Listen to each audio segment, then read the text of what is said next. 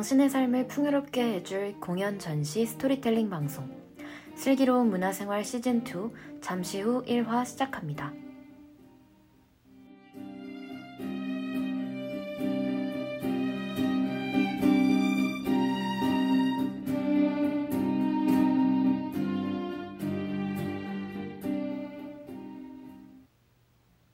방송을 시작하기에 앞서 방송 청취 방법부터 안내드리겠습니다. PC나 스마트폰에서 연세 인터넷 라디오 방송국 홈페이지 yirb.연세.ac.kr에 접속하셔서 지금 바로 듣기를 클릭하시면 슬기로운 문화생활의 생방송을 청취하실 수 있습니다. 또한 사운드 클라우드, 스푼 라디오 앱의 YIRB를 검색하시면 본 방송을 비롯한 엽의 다양한 방송들을 다시 들으실 수 있습니다. 언제나 안전하고 즐거운 방송을 위해 늘 노력하는 엽이 되겠습니다. 저작권 문제로 다시 듣기에서 제공하지 못하는 음악은 사운드 클라우드에 선곡표를 올려놓도록 하겠습니다.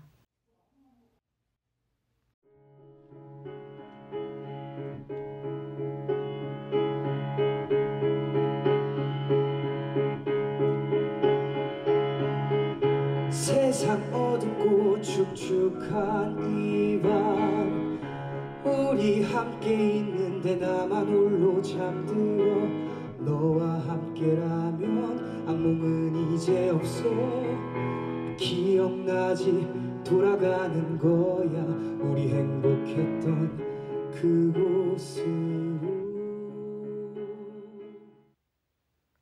안녕하세요. 오랜만에 돌아온 슬기로운 문화생활 시즌2의 DJ 리오입니다. 첫 곡으로 뮤지컬 테레즈 라캥의 넘버 나를 잡아줘 들려드렸습니다. 지난 0화에서 뮤지컬 테레즈 라캥은 에밀 졸라의 동명의 소설을 바탕으로 제작된 작품이라고 소개해드렸었죠. 지금부터 2019년의 초연에 이어 아쉬웠던 부분들을 보완해 3년 만에 재연으로 돌아온 뮤지컬 테레즈 라캥에 대해 이야기해 보겠습니다. 먼저 뮤지컬 테레즈 라캥의 시놉시스를 간단히 요약해 보면 테레즈 라캥은 인간에게 잠재된 본질적인 욕망, 사랑과 욕심이 불러온 파국에 대한 이야기라고 할 수 있습니다. 여러분, 어떤 이야기일지 조금 감이 오시나요? 그럼 지금부터는 뮤지컬에 사용하는 노래나 음악을 의미하는 넘버의 순서에 맞춰 뮤지컬 테레즈 라캥의 자세한 줄거리를 소개해 드리겠습니다. 스포일러가 많이 들어있으니 아직 공연을 관람하지 못한 분들은 주의해 주세요.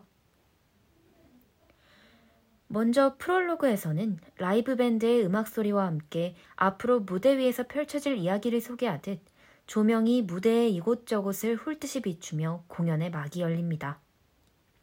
그리고 무대에는 우울한 표정의 테레즈가 등장합니다.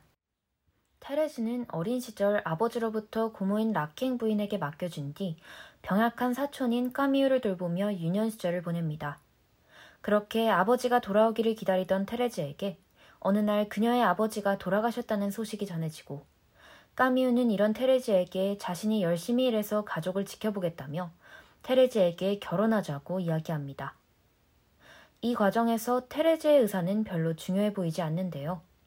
돌아갈 곳도 없어진 테레즈는 별다른 결혼식도 없이 까미우와 결혼 생활을 시작하고 테레즈 락행이 됩니다. 이때 나오는 넘버가 키스해줘 까미우입니다.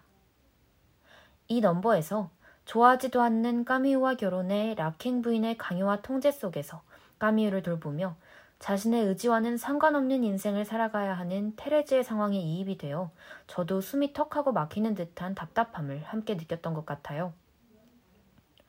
이후에 나오는 넘버는 오늘과 같은 내일인데요.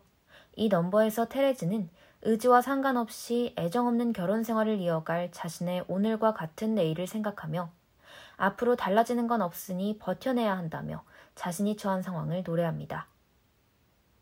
그러던 어느 날 그림 공부를 위해 파리를 찾아왔으나 이를 아버지에게 걸려 생활고를 겪게 된 까미유의 어린 시절 친구 로랑이 락행 부인의 집을 방문하는데요. 로랑은 자신이 결혼 선물로 테레즈와 까미우의 초상화를 그려주겠다고 제안하며 이후로도 까미우의 집을 자주 드나들기 시작합니다. 로랑은 어렸을 때부터 그가 테레즈를 좋아했고 그래서 그녀를 자기 그림의 첫 모델로 삼기도 했음을 드러내고 테레즈는 병약하고 사회성도 없는 까미와는 달리 쾌활하고 완숙한 남성미를 가진 로랑에게 끌리기 시작합니다. 이때 부르는 넘버가 로랑의 첫 경험입니다.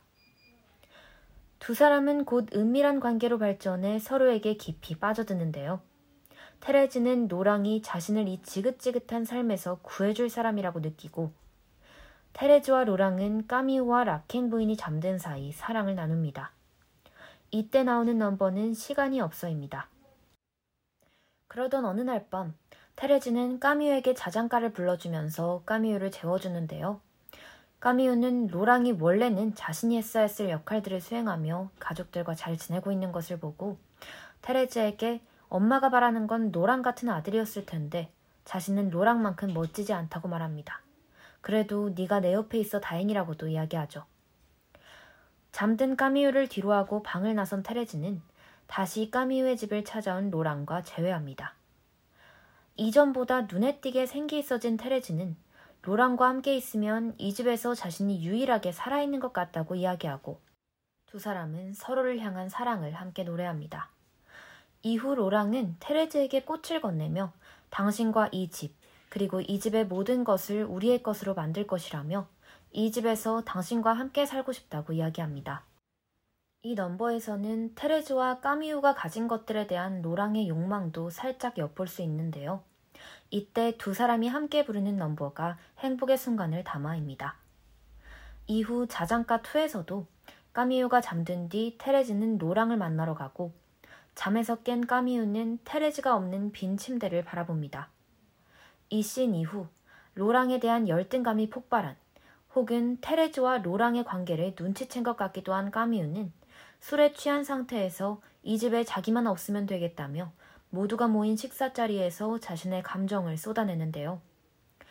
라켄 부인은 까미유가 이런 적은 한 번도 없었다며 아들을 걱정하고 자신의 삶에선 언제나 까미유가 우선이었으며 그동안 괜찮은 척했지만 사실 자신은 병약한 까미유를 돌보며 한 번도 괜찮은 적이 없었다며 가슴 아파합니다.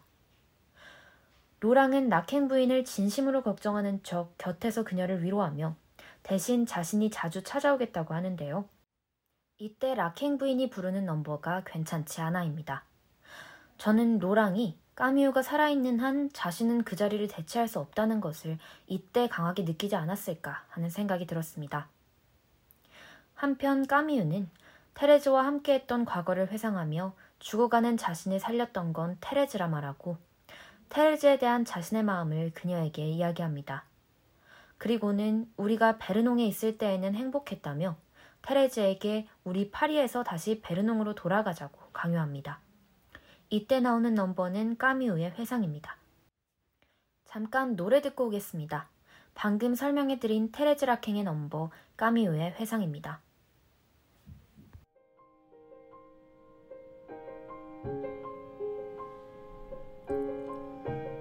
거센 비가 오는 밤.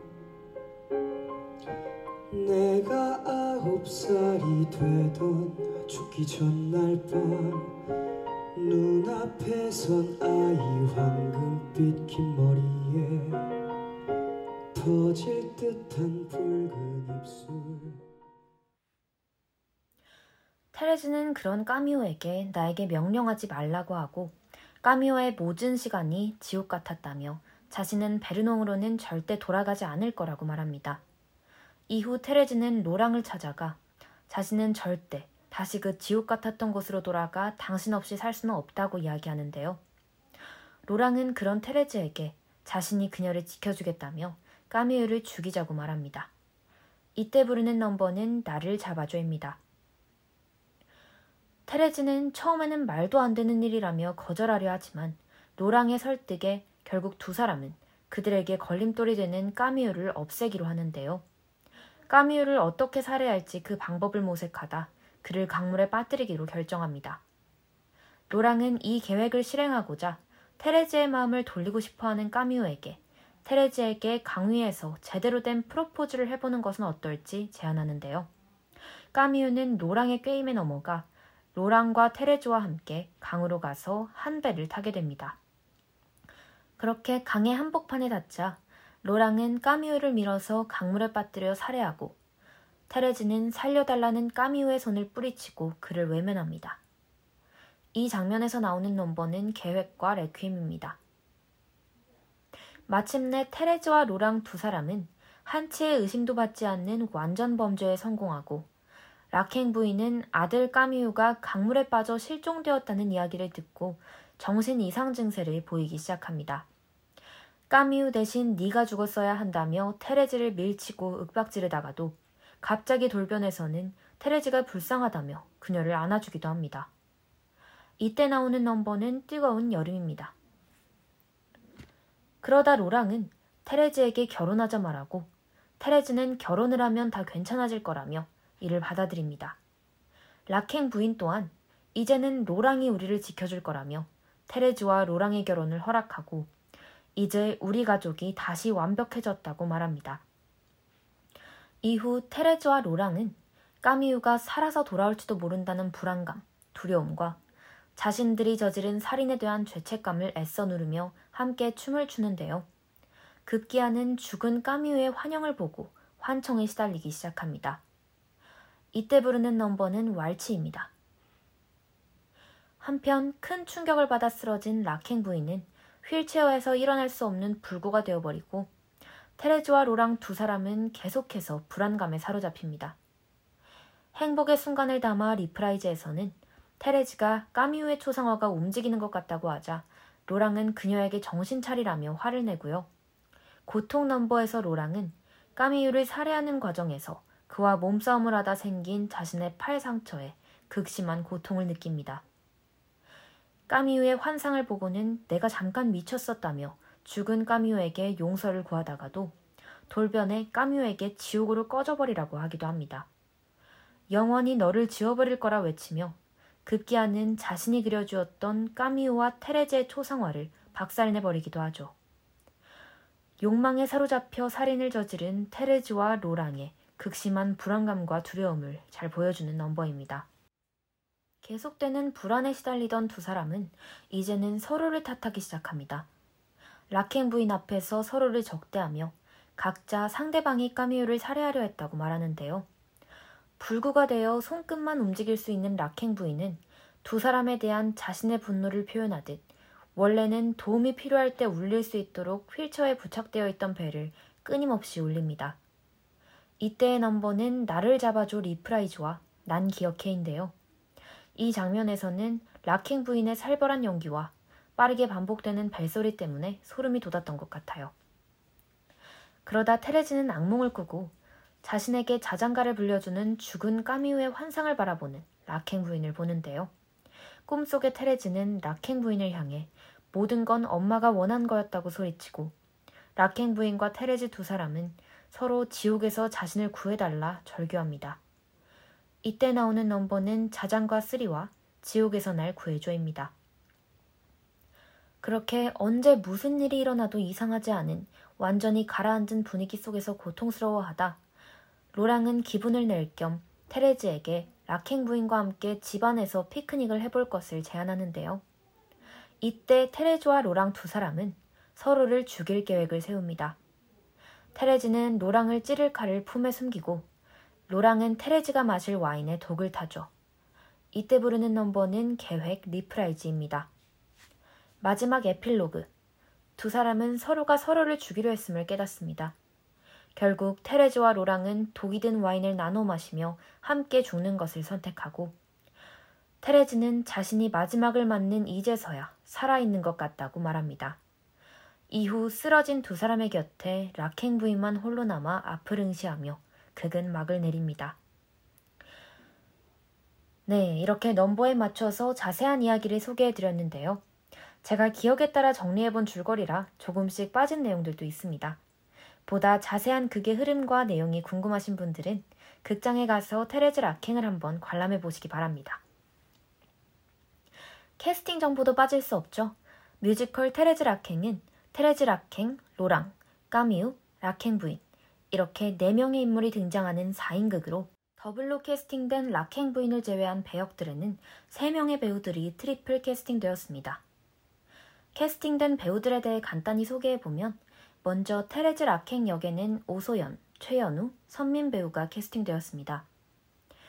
오소연 배우는 1996년 뮤지컬 레미제라블에서 12살의 어린 코제트 역으로 데뷔했으며 뮤지컬 스프링 어웨이크닝, 피맛골 연가, 넥스트 투 노멀, 헤어스프레이, 레베카, 웨스턴 스토리, 연극 창문을 넘어 도망친 백세 노인, 영화 대배우, 드라마 시크릿 부티크 등 다양한 장르의 작품에 출연해 왔습니다. 지금은 뮤지컬 테레즈 라캥과 더불어 뮤지컬 브로드웨이 42번가에도 출연하여 페기 소여 역을 연기하고 있습니다. 최연우 배우는 2007년 뮤지컬 김종욱 찾기로 데뷔하여 뮤지컬 젊은 베르테르의 슬픔, 빨래, 사의찬미, 번지점프를 하다, 미드나잇 액터 뮤지션 등에 출연했습니다. 미드나잇 액터 뮤지션은 슬문생 시즌 1에서도 소개드렸던 뮤지컬이기도 하죠. 그 외에도 연극 극적인 하룻밤, 안녕 여름, 영화 숭고한 방학, 드라마 서남여고 탐정단, 피노키오 등 다양한 장르의 작품에 참여해 왔습니다. 최현우 배우는 지금은 뮤지컬 테레즈 라캥과 더불어 뮤지컬 여신님이 보고 계셔의 여신 역으로도 출연하고 있습니다. 선민 배우는 2006년 일본에서 가수로 먼저 데뷔한 배우입니다. 2010년 뮤지컬 지킬앤하이드 때 루시 역을 맡으며 뮤지컬에 입문했다고 하는데요. 뮤지컬 아르센 루팡에서는 조세핀 역, 뮤지컬 드라큘라에서는 지킬앤 하이드 때와 배역명이 같은 루시 역을 연기했으며 영화 긴 하루에도 출연했습니다. 다음으로 로랑 역에는 정민, 박정원, 동현 배우가 캐스팅되었습니다. 정민 배우는 2005년 춤과 뮤지컬이 한데 섞인 댄스컬, 사랑하면 춤을 춰라로 데뷔했습니다. 이후 뮤지컬 마마돈크라이, 캐츠, 그리스, 명동 로망스, 사의 찬미, 팬레터, 홀연했던 사나이, 브로드웨이 42번가, 연극 술과 눈물과 지킬앤 하이드, 트레인 스포팅 등에 출연하며 꾸준히 연기 활동을 이어오고 있는 배우입니다. 박정원 배우는 2006년 뮤지컬 화성에서 꿈꾸다로 데뷔하여 뮤지컬 여신님이 보고 계셔, 완득이, 영웅, 무한동력, 경종 수정실록, 아랑가, 랭보, 리차드 3세 미친왕 이야기, 연극 아들, 제주일기, 보도지침, 드라마 하늘에서 내리는 1억 개의 별 등 다양한 장르의 작품에 출연해 왔습니다. 박정원 배우는 테레즈 라캥 초연에서는 까미유 역으로 참여했지만 이번 재연에서는 로랑 역으로 참여했습니다. 동현 배우는 2011년에 아이돌 그룹 보이프렌드로 데뷔했는데요. 보이프렌드의 멤버 동현이 더 익숙하신 분들도 계실 것 같아요. 동현 배우 또한 영화 인싸, 드라마 모두가 바라는 대학생활, 뮤지컬 총각내 야채 가게, 로미오와 줄리엣, 쓰릴미, 비더슈탄트, 어린 왕자 등 다양한 장르의 작품에 출연해왔습니다. 그리고 까미유 역에는 이진우, 김민강, 곽다인 배우가 캐스팅되었습니다. 이진우 배우는 2016년 뮤지컬 올슉업의 앙상블로 데뷔하여 뮤지컬 레베카, 프랑켄슈타인에서 앙상블로 활동했으며 뮤지컬 머더러, 아랑가, 비더슈탄트, 연극 왕복서간, 15년 뒤의 보충 수업 등에 출연했습니다. 11월 22일부터는 테레즈 라캥과 더불어 뮤지컬 푸른 잿빛밤에서 라디 역으로 출연할 예정이라고 합니다. 김민강 배우는 2016년 뮤지컬 곤 투머로우의 앙상블로 데뷔하였으며 이후 뮤지컬 앤, 전설의 리틀 농구단, 헬렌 앤 미, 리차드 3세 미친 왕 이야기 등에 참여한 경력이 있습니다. 곽다인 배우는 2020년 뮤지컬 전설의 리틀 농구단으로 데뷔하여 이후 뮤지컬 한스, 앨리스 스튜디오, 붉은 정원, 스펙트럼, 연극 아빠 안영호 죽이기, 아무튼 살아남기, 영화 알쏭달쏭, 모래의 소리 등의 다양한 작품들에 참여하며 활발한 활동을 이어오고 있습니다. 마지막으로 라캥 부인 역에는 이혜경, 오진영 배우가 캐스팅되었습니다. 이혜경 배우는 1997년 뮤지컬 한여름밤의 꿈으로 데뷔하여 뮤지컬 젊은 베르테르의 슬픔, 오페라의 유령, 사운드 오브 뮤직, 그리스, 돈키호테, 지킬앤 하이드, 맨 오브 라만차, 명성황후, 요셉 어메이징, 두 도시 이야기, 프랑켄슈타인 등의 다양한 유명 작품에 참여해 왔습니다. 12월 13일부터는 클래식 앙상블 콘서트 베르테르에 출연할 예정이라고 합니다. 오진영 배우 또한 2002년 뮤지컬 한여름 밤의 꿈으로 데뷔하여 뮤지컬 노트르담 드 파리, 잭 더 리퍼, 모차르트, 황태자 루돌프, 시카고, 영웅, 태양왕, 좋은 글씨, 바람과 함께 사라지다, 에드거 앨런 포, 덕혜옹주, 신흥무관학교, 아몬드, 군 뮤지컬 메이사의 노래 등에 출연해왔습니다. 오진영 배우는 2019년 뮤지컬 테레즈 라캥의 초연에도 라캥 부인 역으로 참여했다고 합니다.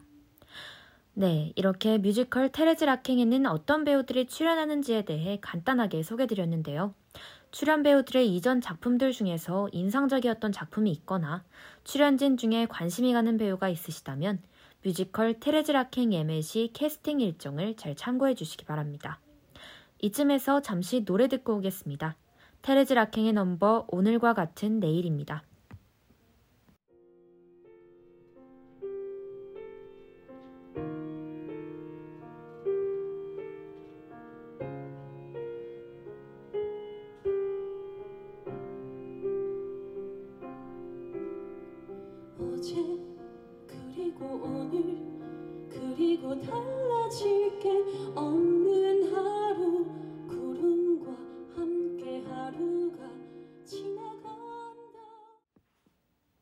지금까지 테레즈 라캥의 줄거리와 출연진에 대해 알아봤는데요.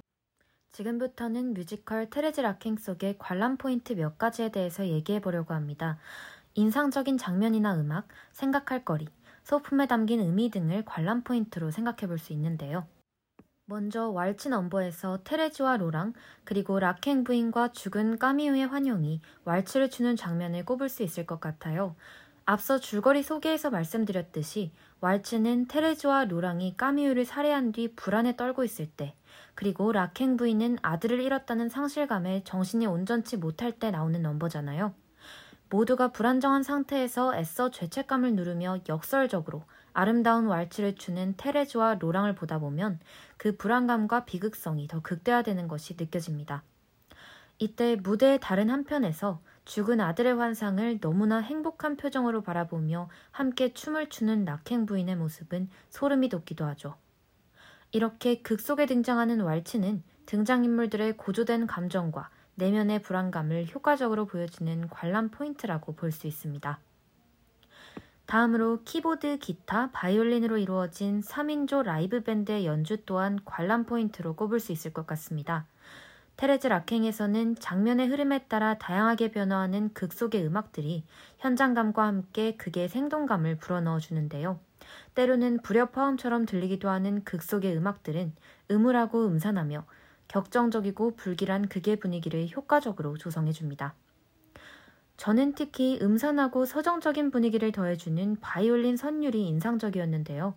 이러한 요소들이 등장인물들의 감정선을 잘 보여주면서 관객들이 극의 분위기에 더 잘 몰입할 수 있게 도움을 주는 것 같습니다. 다음으로는 테레즈 락행 속 등장인물들이 가지고 있는 서로 다른 욕망을 꼽을 수 있습니다.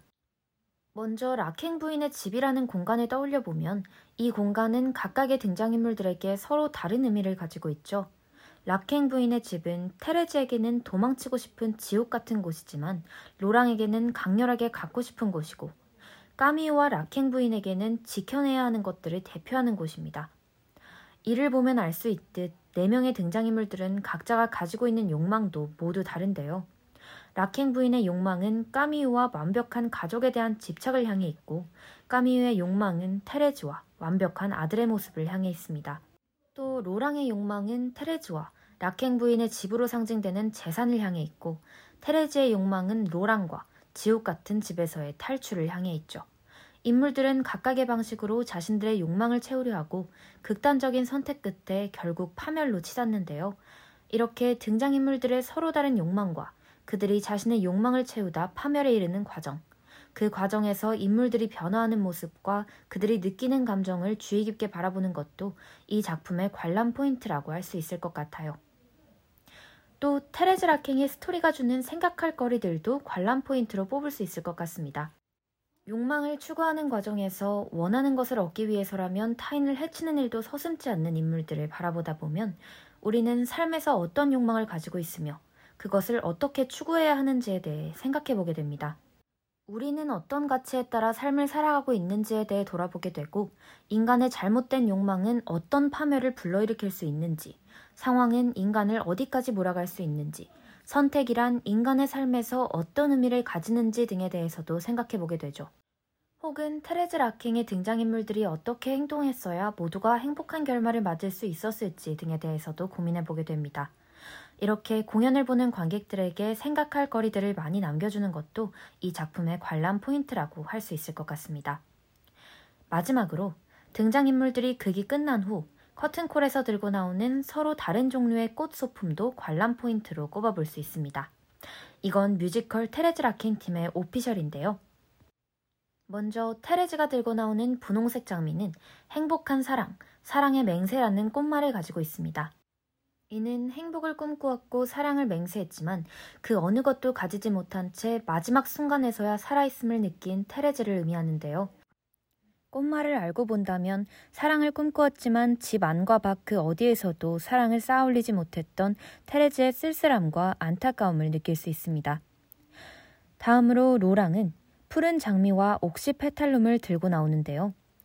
푸른 장미는 포기하지 않는 사랑, 기적이라는 꽃말을 가지고 있고 옥시 페탈룸은 날카로움, 상냥함, 사랑의 방문, 서로 믿는 마음, 행복한 사랑이라는 꽃말을 가지고 있습니다.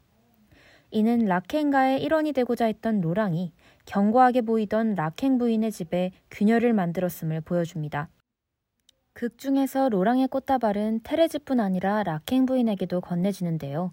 이는 사랑하는 사람을 만나 그들과 함께 살기를 꿈꾸지만 그 모든 것은 불가능했던 로랑의 모습을 보여줍니다.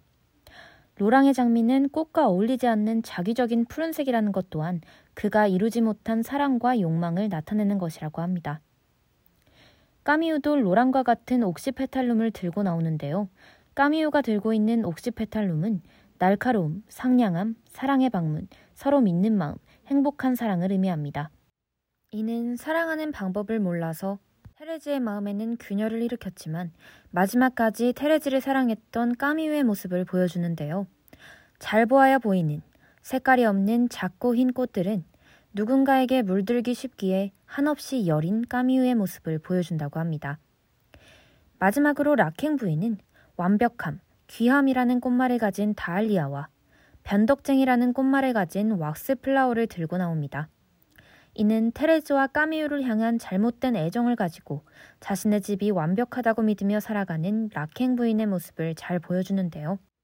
등장인물들이 커튼콜 때 들고 나오는 꽃들 중 유일하게 화려하며 테레즈 라캥의 메인 컬러인 보라색을 띠고 있는 꽃다발에는 완벽한 집과 가족을 꿈꾸었던 라캥 부인의 마음이 담겨 있다고 합니다. 네, 지금까지 테레즈 라캥의 다양한 관람 포인트들에 대해서 이야기해 봤는데요. 공연을 볼 때 이런 관람 포인트들을 생각해 가시면 공연을 좀 더 재미있게 즐기실 수 있을 것 같습니다. 다음 파트로 넘어가기 전에 노래 듣고 오겠습니다. 뮤지컬 테레즈 라킹의 넘버 괜찮지 않아입니다.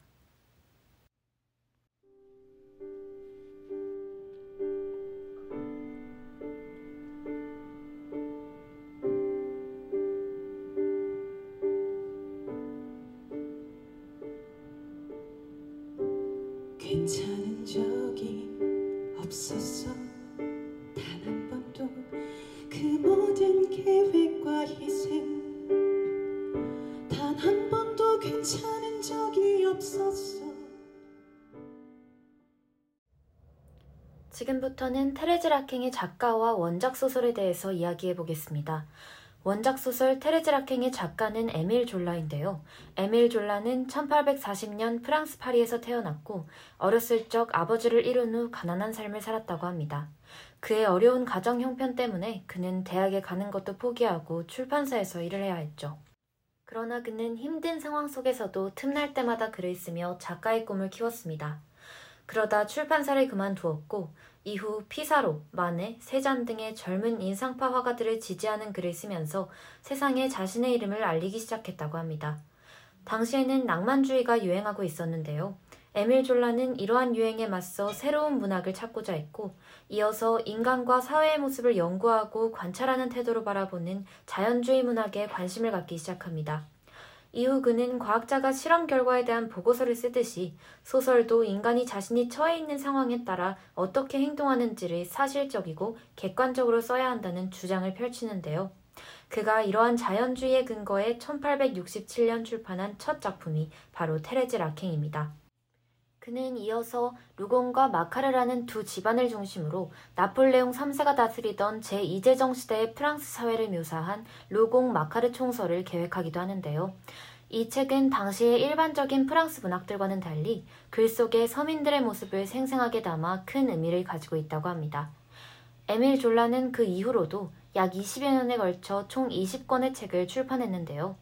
실험 소설론이라는 책을 출판해 소설은 과학이며 문학도 과학 실험처럼 철저하고 실험적으로 쓰여야 한다며 자연주의 소설의 이론을 정리했고요. 당시 3만 5천 부나 판매된 목로주점이라는 책에서는 술과 가난으로 인해 파괴되어가는 하층민의 모습에 대해 다루며 독자들이 인간의 삶 속에 영향을 미치는 환경에 대해 생각해 볼 기회를 제공하기도 했습니다. 에밀 졸라는 이렇게 다양한 작품들을 출판하며 자연주의 문학을 대표하는 작가가 되었습니다. 에밀 졸라의 만년에는 자연주의 문학의 대표 작가라는 수식어 외에 그가 또 다른 새로운 수식어를 갖도록 해준 사건이 하나 일어납니다.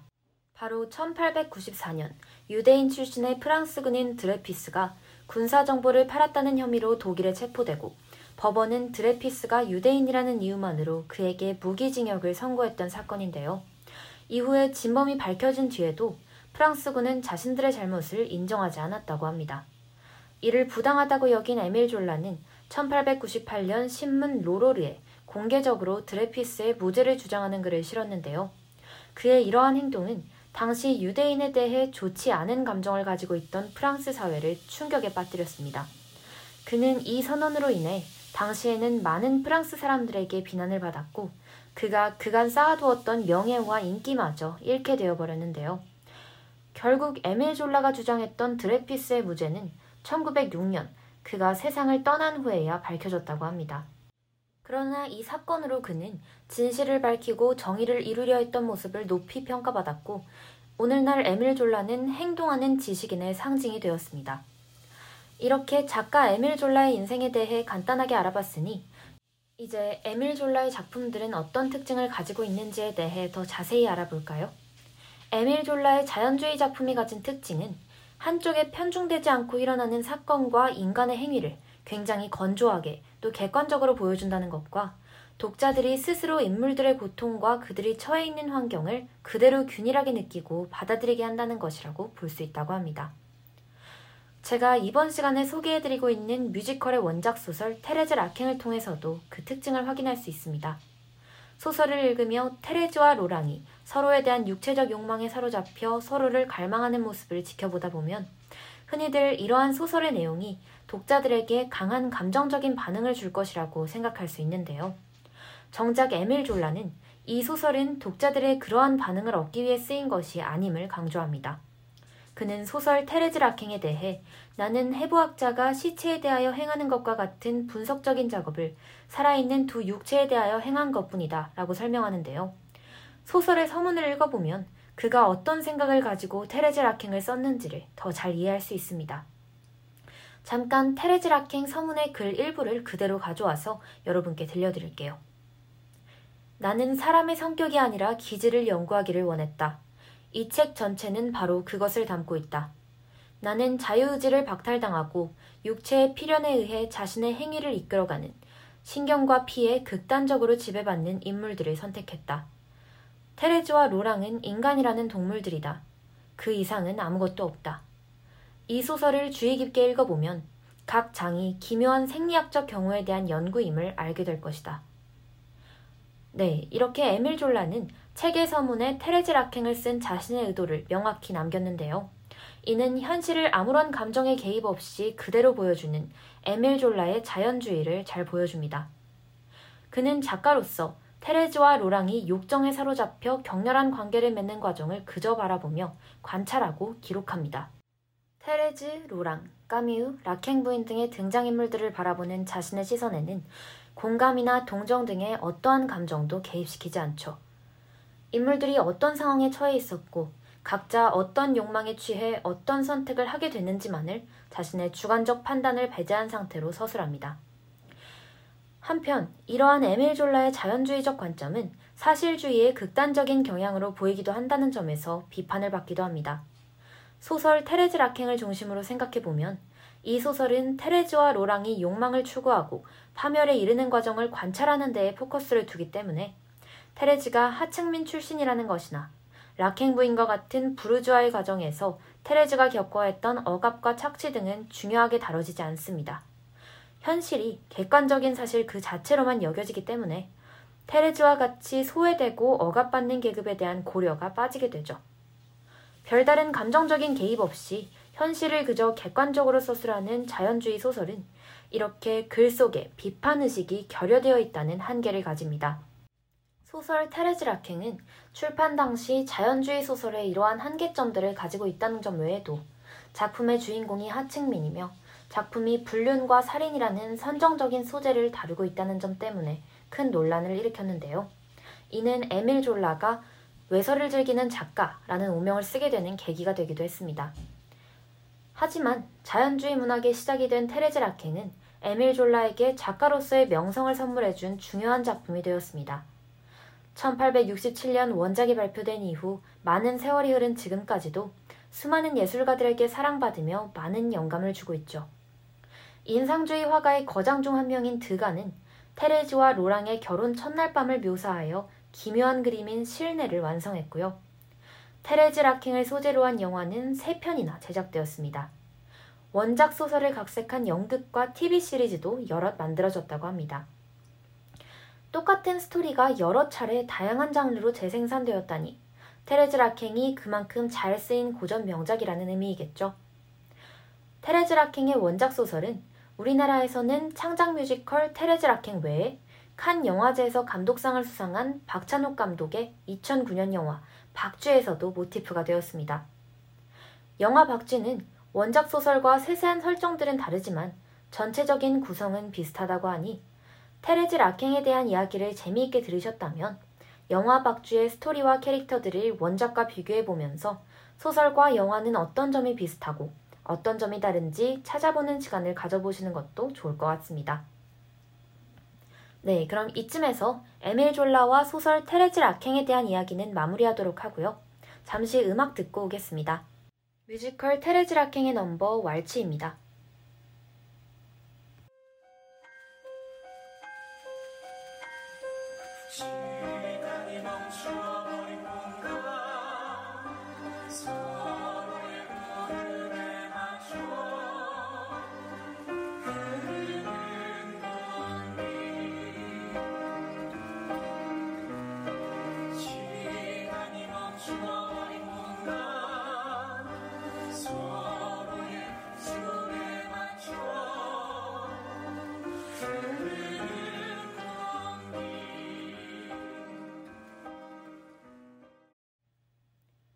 다음으로는 저의 뮤지컬 테레즈 라캥을 감상한 후기에 대해 이야기해 보겠습니다.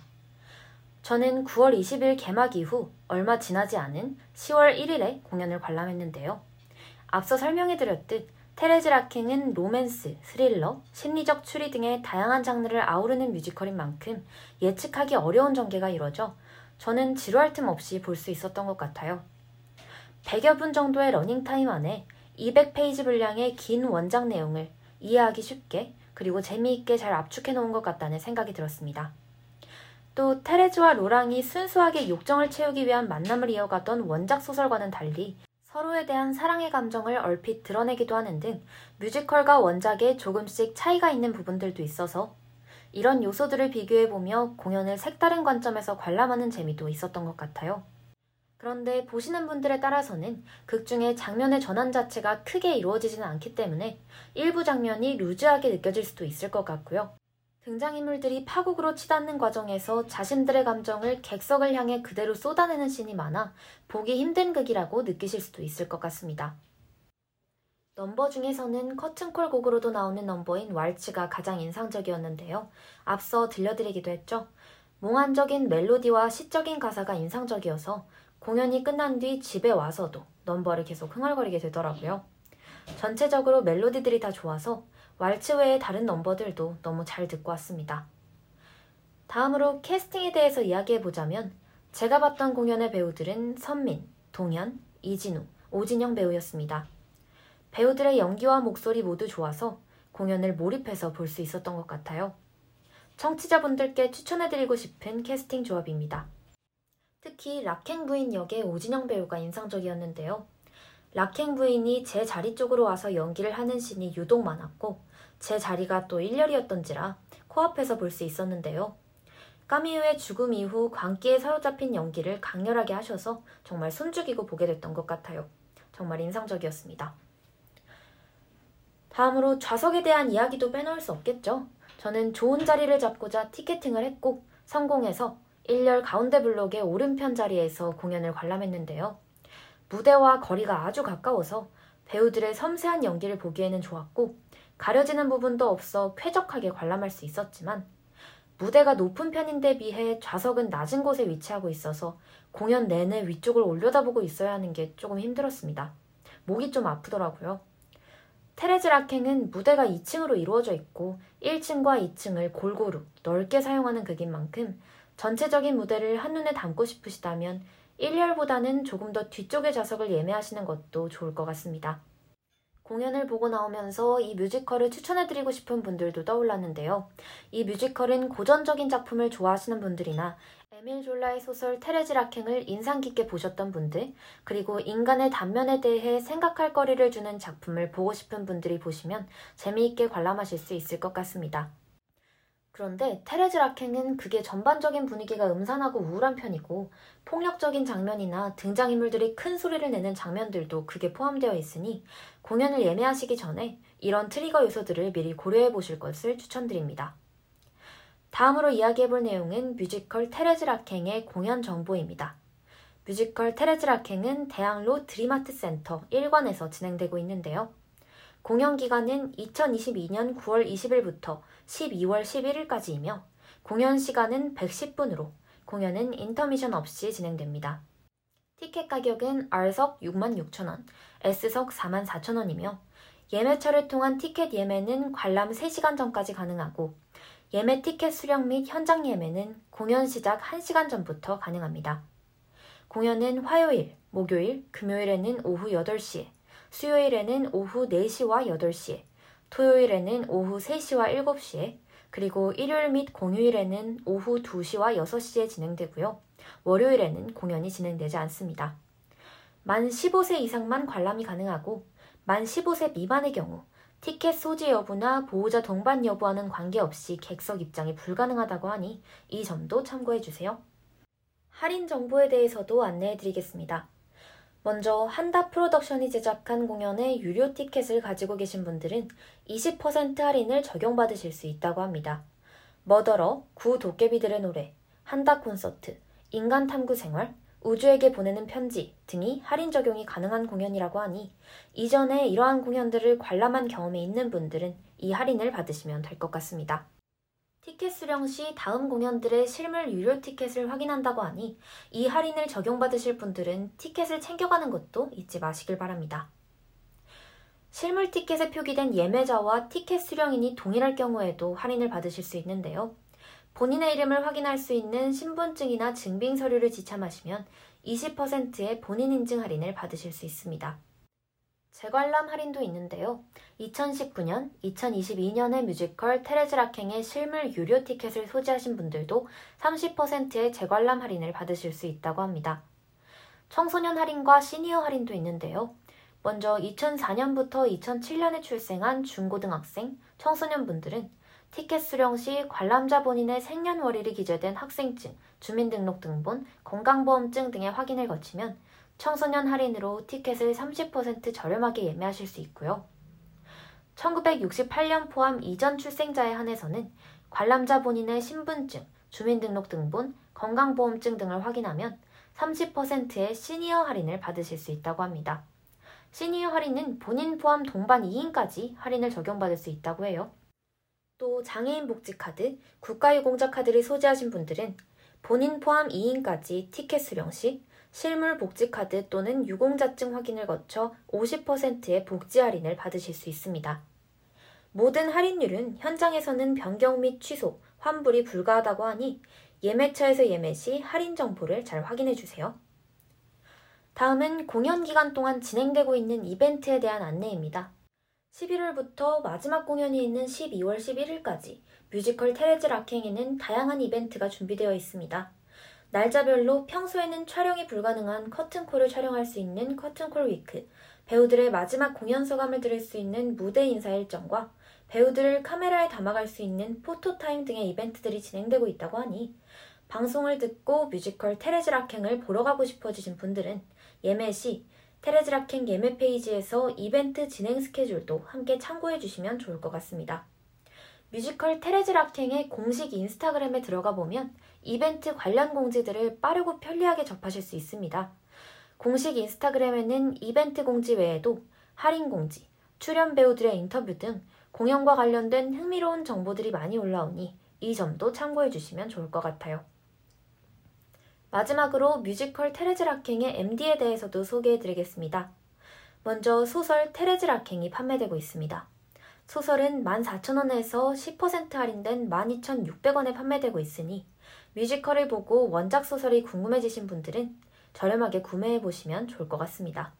이외에도 안녕 나의 까미유 에코백, 공연 속 장면과 관련된 피크닉 배지, For 테레즈 자수 파우치, 테레즈 라캥의 각 등장인물들을 컨셉으로 한 소품 배지와 완벽한 가족 자수 스티커, 공연의 대사가 적혀 있는 전자파 차단 스티커와 나를 잡아줘 유리컵, 2019년 초연 버전의 무대를 구현한 무대 배지 등 정말 다양한 MD들이 판매되고 있으니 공연을 보러 가실 분들은 공연 시간 전후에 공연장 내에 있는 MD 부스를 방문해 구경해 보시는 걸 추천드립니다.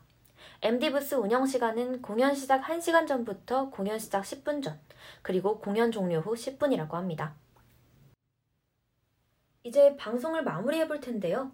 다음 방송인 슬기로운 문화생활 시즌2 2화는 길어진 휴방 기간으로 인해 이번에는 한 주 텀을 두지 않고 다음 주인 11월 28일 월요일 밤 10시에 돌아올 예정입니다. 다음 방송의 주제는 뮤지컬 엘리자벳인데요. 관객들에게 많은 사랑을 받으며 올해 10주년을 맞게 된 뮤지컬이죠. 다음 시간에는 청취자 여러분께 이 공연에 대한 이야기를 들려드리는 시간을 가져보려고 합니다. 뮤지컬 엘리자벳의 서울 공연은 지난 11월 13일 막을 내렸는데요. 11월 22일부터는 부산, 천안, 전주, 대구, 수원, 성남 등에서의 지방 공연이 예정되어 있다고 합니다. 특히 부산 공연은 11월 22일부터 11월 27일까지 진행되는데요. 뮤지컬 엘리자벳은 이번 10주년 공연을 마지막으로 대대적인 변화가 있을 예정이라고 하니 오리지널 엘리자벳의 마지막 프로덕션이 궁금하신 분들은 일정이 되신다면 공연을 한번 보고 오시면 좋을 것 같습니다. 다음 방송에도 많은 관심 부탁드립니다. 여러분 즐거운 시간 되셨나요? 그럼 청취자 여러분들이 행복한 한 주를 보내시길 바라면서 저는 이만 인사드리겠습니다. 마지막 곡으로는 테레즈 라킹의 넘버 행복의 순간을 담아 들려드릴게요. 오늘도 함께 해주셔서 감사합니다. 다음 시간에 만나요.